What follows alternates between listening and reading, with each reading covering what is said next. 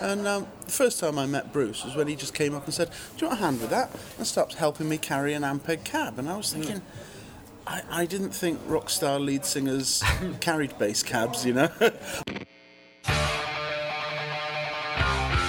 Viikonloppusoturit. Iron Maiden podcast.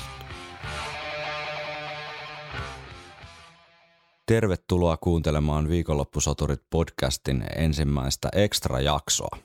Tilannehan on siis se, että olemme heikentäneet palvelun laatua vähentämällä julkaisutahtia puolella, mutta nimeämällä nämä ylimääräiset pi- pikkulähetyksemme extra nimellä, niin koitamme luoda sellaista mielikuvaa, että saatte itse asiassa jotakin enemmän kuin aikaisemmin, vaikka todellisuudessa tilanne on täysin päinvastainen. Tätä kutsutaan markkinoinniksi. Näitä pieniä ekstra pläjäyksiä tulee sitten tässä äh, lainausmerkeissä väliperjantaisin aina epäsäännöllisen säännöllisesti, kun keksitään jotain sopivia lyhkäsempiä aiheita näiden varsinaisten albumianalyysiä ja muiden isompien aiheiden väliin. Äh, kolme ensimmäistä extra-jaksoa on äänitetty heinäkuussa 22 tuolla Vantaan Korsossa Beast Feast fanitapahtumassa, jossa paikalla oli Bruce Dickinsonin soolobändissä passoa soittanut Chris Dale, sitten Iron Maidenin ensimmäisen levyn kittoinen kitaristi Dennis Stratton ja sitten vielä Loopy Newhouse, niin nämä kolme haastista julkaistaan sitten näissä rakosissa varsinaisten X-Factor-analyysien väleissä. Tämä on ehkä ihan hyvä tapa käyttää näitä sisältöjä ja mielenkiintoisia haastiksia silleen, että jos ja sitten teidän harteille kuulijan päätettäväksi, että jaksatteko kuunnella näitä haastatteluita vaiko ette. Ensimmäisessä ekstrassa siis vieraana basisti Chris Dale, joka soitti Bruce Dickinsonin Skunkworks orkesterissa ja samannimisellä levyllä. Liittyy bändiin hieman aikaisemmin kylläkin, antaa herran sitten haastattelussa itsensä kertoa, miten homma oikein meni.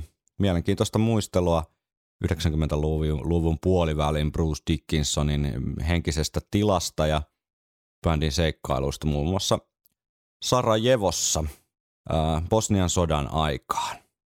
Pidemmittä puhetta siirrytään aika avaruusjatkumon läpi tuonne Vantaan hikiseen heinäkuiseen iltapäivään ja päästetään ääneen Chris Dale.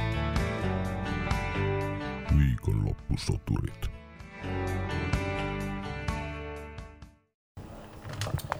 So we have here Mr. Chris Dale, who was uh, playing with Bruce Dickinson back in the 90s, long time ago. But it's a long time. how are you, Chris? I'm doing very well, thank you. Loving being in Finland. How, uh, what have you been up to lately? Lately, um, I've been trying to relearn these songs to try and play them tonight because um, they said, "Oh, come and do a couple of old Bruce songs on stage," and I said, "Yeah, sure, I'll do that." And then I went home and listened to the records and thought, "You're right, it was a long time ago. I don't remember how these songs go at all." That's what I've been doing. to, what was it like to revisit those old songs? Yeah, it was interesting, and of course, uh, as you start playing them, you know, there's a bit of like muscle memory comes back, and you mm. go, "Oh yeah, I remember how this goes."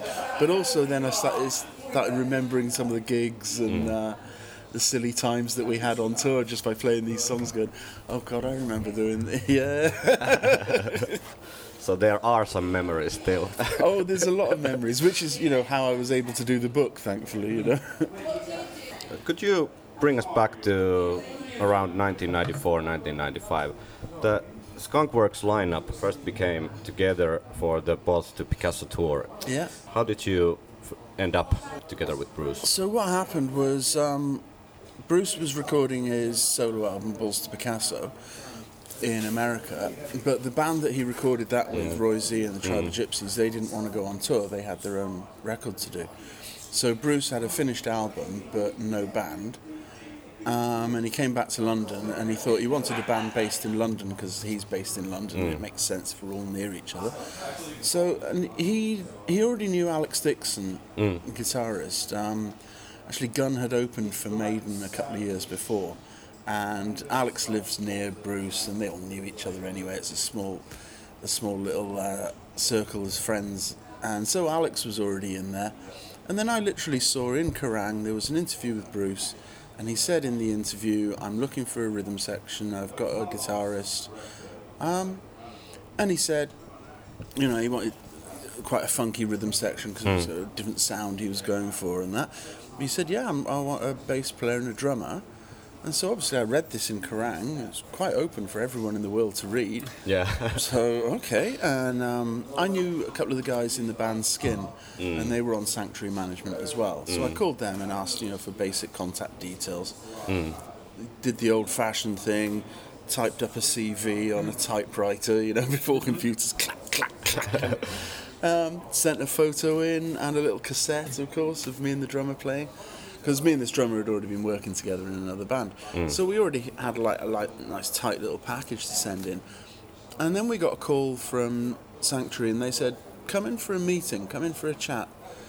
And so we did that and it was straight into a board meeting with Rod Smallwood. Yeah. And we're like, oh, oh shit. This is, uh... and he was basically telling us the plan and Yeah. what they wanted to do. And um, and he said, like, the reaction to the um, to the Kerrang article had been hardly anything. Mm. He said we got a f- couple of odd bass players right in, a couple of odd drummers. He said nobody came as a unit, nobody had a professional package to hand in. Yeah. And also, me and the drummer had been in bands before. We'd recorded albums and stuff. We weren't we weren't amateurs. Um, and he said this is just the best thing that's come in. and we were like, okay, well that's good. So goes, so you're to, to the top of the queue. Sure. We, we want to audition you guys, and if that doesn't work, we'll start looking elsewhere. Hmm. So from that, it seemed like the opportunity was just offered to us. And then they, they gave us the Balls to Picasso album, which wasn't out yet. They just hmm. gave us a cassette. And they told us to learn four songs from it, and we had like a week or something. And me and the drummer, well, we got a little rehearsal place, so we just thought, let's just So, learn. so Bruce, I'm sorry, Bruce wasn't uh, present at this meeting. No, no, yeah, no, yeah, no. yeah, sure. Please. And then um, we just learned the whole album. We thought this is the way to do it. Let's do Yeah, this yeah. properly, you know. And so then when we came into rehearsal, Bruce was like, "Right, so um, the first audition, right? Where do you want to start? We've got these four songs, and we're like, well, we learned your whole album." And he just smiled and he was like, "Oh, oh, great, brilliant." You know, he likes initiative. He likes people who make an effort. Yeah, yeah. And so we were like, "We can play all of it. Where do you want to start?" I was like, "Oh, Great, yeah. Yeah. How would you describe Bruce back in those days? He was he was just left Maiden and did, did a couple of solo albums. Mm. What was he like as a bandmate when he started playing and rehearsing together? That literally was it. I think you just answered your question. he, he was a bandmate.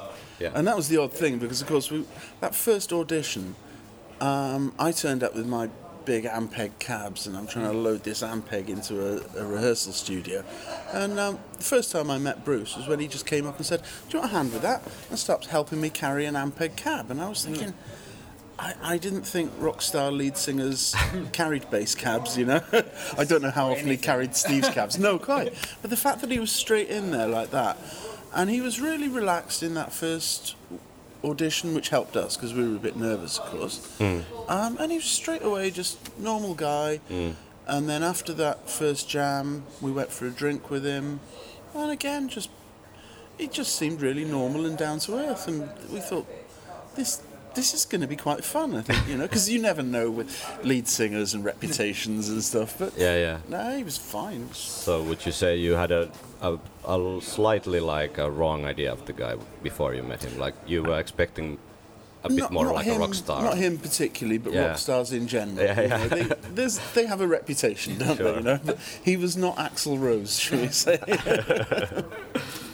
Did you feel that he had like some uh, some kind of extra will to show everybody that he can make it as, as a solo artist and with a new band, or what was his attitude like? Yeah, definitely. I mean, the one thing about Bruce is he he is very ambitious. Yeah. He's very competitive. He's not lazy. He wants things to work. This wasn't a joke. Um, You know, I think sometimes maybe he makes light of it in retrospect with interviews and says, "Oh, you know, Tattooed Millionaire, I made for a bit of a laugh." This isn't quite how it goes with Bruce. You know, Okay. things aren't done for a laugh; they're done for a reason. Sure. And he does want them to be good, and yeah, He he he he genuinely wanted to be bigger than Maiden. Yeah. You know that wasn't going to happen, but. You can see looking back on it that that did happen with Ozzy and Sabbath. It got mm. to the point where Ozzy was bigger than Sabbath, you know. Mm. And with Dave Lee Roth and Van Halen, there was that possibility, and you know Dio and Rainbow and stuff. And I think Bruce was looking at all this, going, you know, that that's what I want to do. Mm. And as it happened, it didn't work out that way, as we all know. But um, you've got to try at it. Mm. How did the whole Skunkwork album started to come together? Was it Bruce's intention or all of you together to make like this alternative rock kind of grungy? Well, this was the thing. Like, alternative is the word. Yeah. Bruce wanted an alternative to Maiden. Yeah. He wanted it not to sound like Maiden, and that was the key thing we were told. We were told, you know, no, none of this harmony guitar stuff, no quiet bass intros, no, you know, that kind of. Do you know what, the, the, those trademarks Yeah, of yeah. Iron Maiden? Yeah, yeah. It's like no galloping, none of that kind of stuff. and but that's all we were told. Um, he didn't say I want it to sound like this band or try and do this. And Alex Dickson, the guitarist, you know, he's he's an amazing songwriter, an amazing musician. Um, and he just went away and wrote ideas. And he demoed them all on little cassettes. And then he was handing us these cassettes of like, right, here's six songs, here's another six songs, here's another six songs. And he was coming in with again and again and again, and Bruce had to stop him. Like, no, no, stop. We, I think we've got enough for an album here. You know, we, you've given me seventeen, you've given me eighteen. Don't I don't need twenty. This, but they were kept coming in, and and Alex was just trying different ideas, and it wasn't specifically to sound like anyone. Hmm. It was just like let's just try things. What what do you want to do? And Bruce just seemed to love all of it and get really excited about it. Yeah, and sure. He is like that, you know. He gets excited and he focuses on things, and so he just started writing over it. But there was no intention to, you know. You mentioned grunge there, and I think that it was an unfortunate thing that people said that because actually, I don't think it sounds like Nirvana. I don't. No. I don't really get that. I think if anything, you know, you can hear a bit of prog in there. There's a little bit of Rush going on. Um, there's, there's punky bits, there's quiet bits and loud bits. We were just trying lots of different stuff, really. But of course, as we found out later, that um, Iron Maiden fans actually like the sound of Iron Maiden, Oh, they do. which which is something that really hadn't occurred to us. I don't think. so when we do something that deliberately doesn't sound like Iron Maiden, then Iron Maiden fans don't like it. Uh, I I think the album has got like sort of cult following, but slowly built the, Yes. built the appreciation towards it. It's pretty ambitious. Yeah. It's pretty uh, fresh. Thanks. Fresh, I think. fresh. Great, yeah, yeah. it's fresh still. That's that's a great and- compliment after all I- these and- years. Yeah, because I, I think we were talking about this album like a few months back, Hmm. and you know, finding ourselves not listening to it for for some time. Yeah. And then, then we listened to it, and I think we were texting like, "This is actually very good," and like this is this. Di- of course, it's different. Yeah. But but creating the same stuff all over again, it gets a bit boring to Yeah. the to the player and to the composer yourself. Like it's it's natural that you develop different styles and try something new and Thanks. Yeah. I mean, I think to say that after 25 years it still sounds fresh is a beautiful thing. Yeah. And it's great that people are getting into it now. And I know it's been re released and it came out on vinyl again mm. and all that. And obviously, I've seen on Facebook people getting in touch saying, Oh, I love this album.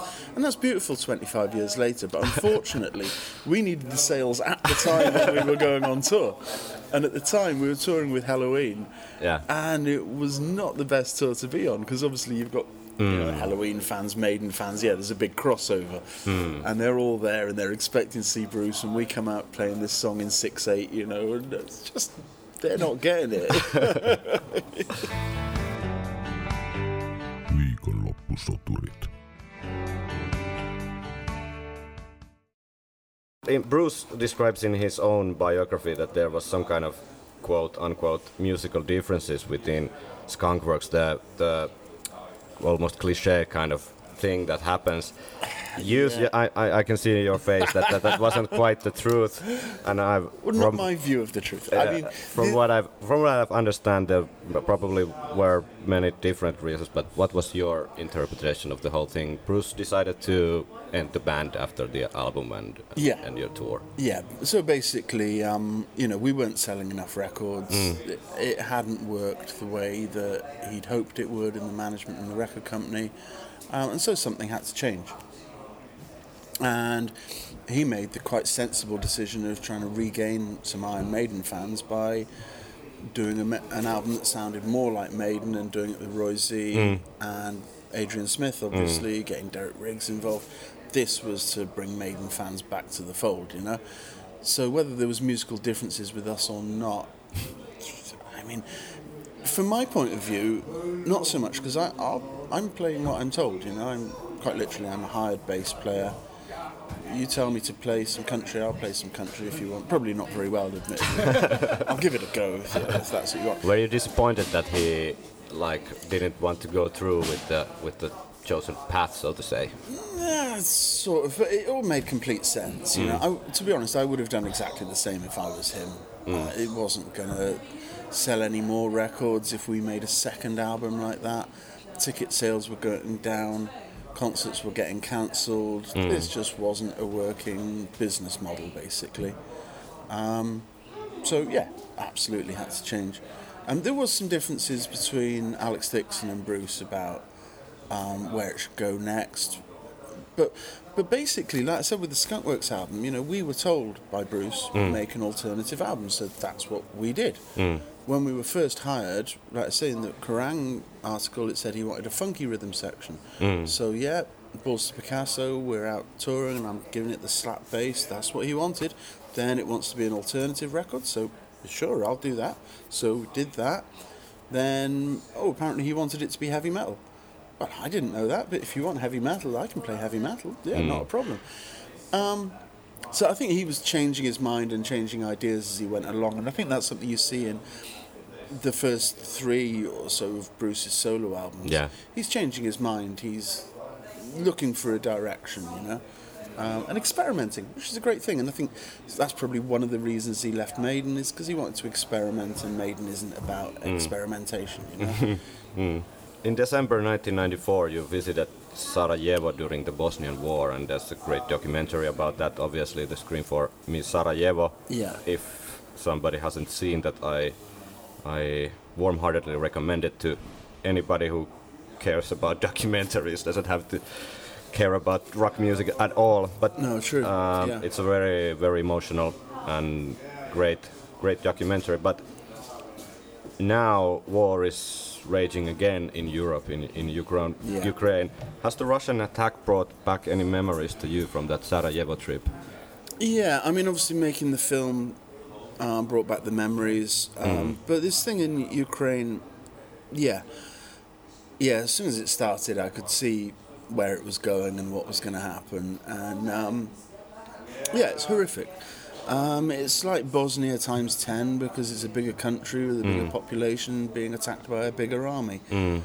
Um, and I just knew straight away that we're going to find bodies, we're going to find civilians killed, and sure enough, that's what they've been doing. That's what these, that's what th- happens in these things.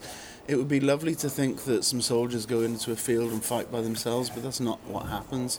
Civilians get murdered, and and yeah, it's just it's horrible watching it because it's all too predictable, you know. Do you, do you feel like you have a more like personal mm, connection to, Yeah. to since you've seen it happen before? Exactly. You know, you see it on the news and it's scary, but yeah, real life's a bit worse. how, how do you how do you see the whole experience now, almost 30 years later? I'm so glad I did it. I'm so glad we did it because, um, for one thing, it really helped the Bosnian people at the time, and it really uh, it was a bit of an education for me. You know, growing up in a nice, comfortable uh, UK, and suddenly seeing actually what can happen to a country, how it can descend into chaos. Because I'd been to Yugoslavia previous to that, and seemed like a nice country, seemed fairly normal. I didn't understand at the time the undercurrents of the politics and the different ethnicities, but um, it seemed all fairly normal. Hmm. And then you see how it can descend into absolute chaos and horror. Hmm. And it makes you realize this could actually happen to any of us, you know? Hmm. And then, of course, it happens in Ukraine, but, you know, there's the Soviet threat here in Finland. I wouldn't imagine Putin's going to be that stupid, but you really don't know, you know? And also, you know, the Brexit thing in Britain destabilized our politics. It wouldn't take too much for that to go horribly wrong, you know. If there's food shortages, that's when mm. you start having riots on the streets. Mm. There could be all sorts of underlying tensions in the population. It really could happen anywhere. Mm. Ah, you can't play heavy metal with synthesizers. Is there anything you learned from those years playing with, with Bruce? Oh, it was a massive learning curve. Yeah, I mean, I, I I'd toured Europe before. Um, I'd never been to Finland before. Never been to America before. Never been to South America, Japan. So it was a massive, like, basically a big holiday around the world. Page, you know? but yeah, learning a lot all along the way. Um, it, it was a great experience all around, you know, and, and and everything like that. You're learning. You're learning about playing better. You're learning about how bands tour, the mech- mechanics behind the music industry, making albums. It was all a learning experience, you know. I was a, as a young guy, and it was, uh, it was a great experience, you know. I really loved the whole thing. Do you have any like one particular memory uh, while touring or something that comes to your mind? Well, I mean, obviously the the Sarajevo thing kind of stuck out. That was pretty shocking. Um, no, it really was. Every day was a new experience. You know, I mean, I, it's difficult to compare. You know, was Tokyo more amazing than Los Angeles? Yeah. Wow. Los Angeles was pretty amazing, you know, for the first time Yeah. being in this big rock and roll city, you know. Oh yeah. You've seen only only in, in in television or Yeah, in- of course. yeah, magazines. yeah. Yeah. And then you're really there, and uh, and yeah, the, the whole thing, you know, holidays. It was, paid holiday playing heavy metal, you know. oh man. well, I, I remember there was someone um, who didn't, who wasn't really into Bruce Dickinson or Iron Maiden, and they said to me, "I don't know what you're doing that for." I was like, "Well, firstly, it's a job. I'm a, I'm a musician and I'm getting paid. Secondly, it's a holiday round the world." Yeah. Thirdly, there's free beer backstage. Fourthly, there's, uh, you know, I could just go on. So I, I watched some older interview with you, and you said that you don't have any kind of need anymore to play like another heavy metal album or whatever. Whatever. True, yeah. Yeah. so so what have you been up to lately regarding band projects? Is there anything we can expect in the future to hear from you? Nothing too exciting, no. Well, um, actually, no. Next month, I've got some gigs in the UK with Eric Martin. Uh, I, I did work as Billy Sheehan's bass tech for a few years on tour, and worked with Mr. Big, obviously, and got hanging out So with. you chart you chart the Makita the machines, Yes, right? yes. I, I, I did the Makita drill, yeah. I had to put the plectrums on the end, make sure it was charged up every show.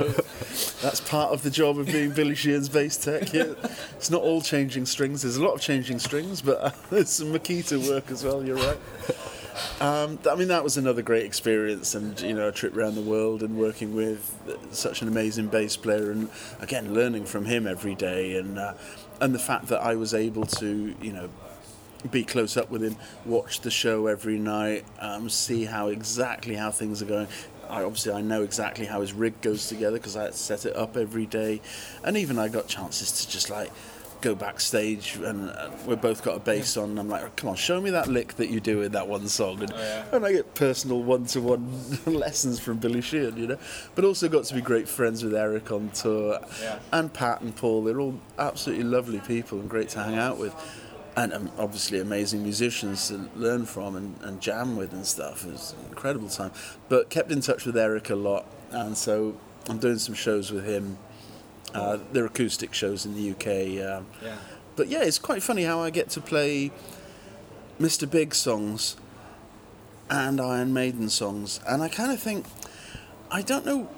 Someone upstairs is like giving me a challenge. Like, can't I play ACDC songs and play something a bit simple? I've got to do Billy Sheehan and Steve Harris covers. These are not easy things to do.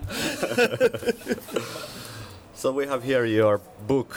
Uh, Yeah. It's quite a massive, beautiful package. Can you tell me a little bit how that became together? Yeah, it happened just before lockdown. I started a Skunkworks Facebook group to kind of reconnect with old people and stuff like that. And also, me and Alex Dickson had been talking. Uh, we're both big Kiss fans, and you can find a lot of Kiss demos on YouTube. It's all kind of quite open. There's Kiss demos, unreleased songs, rehearsals, and all that.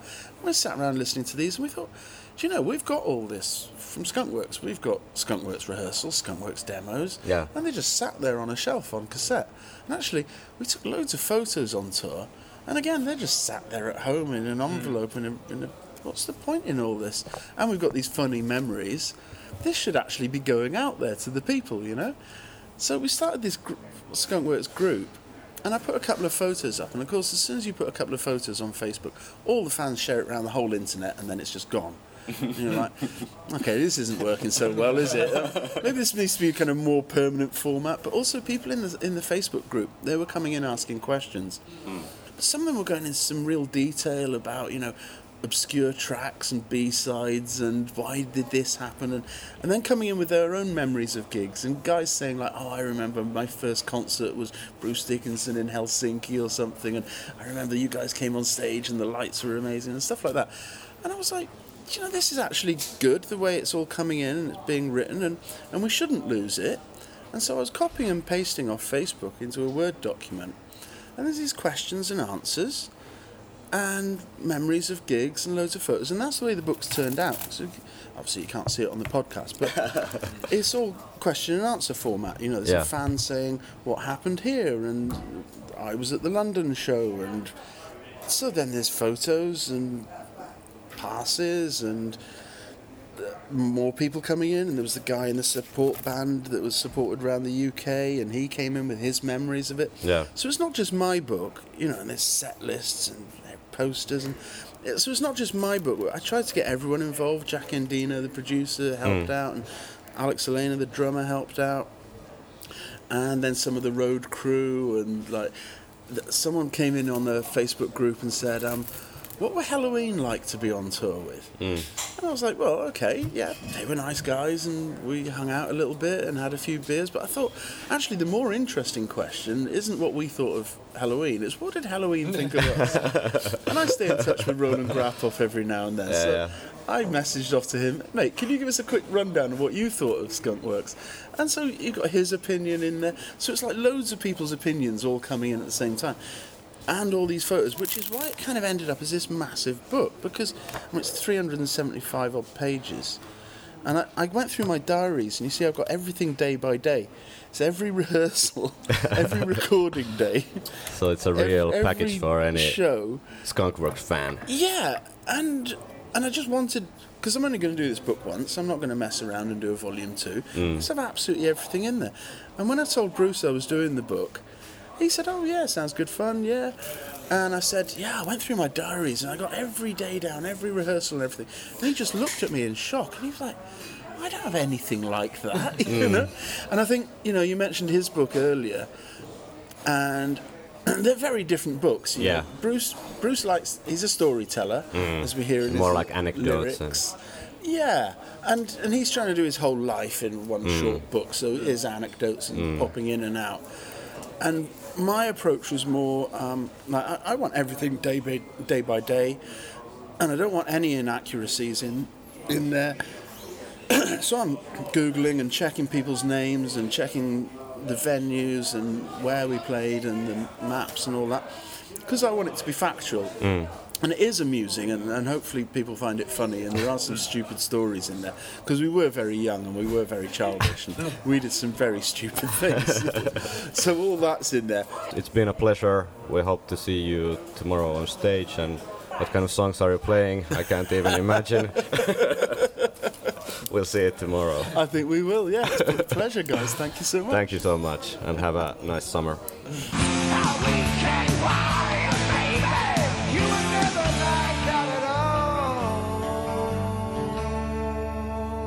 Viikonloppusoturit.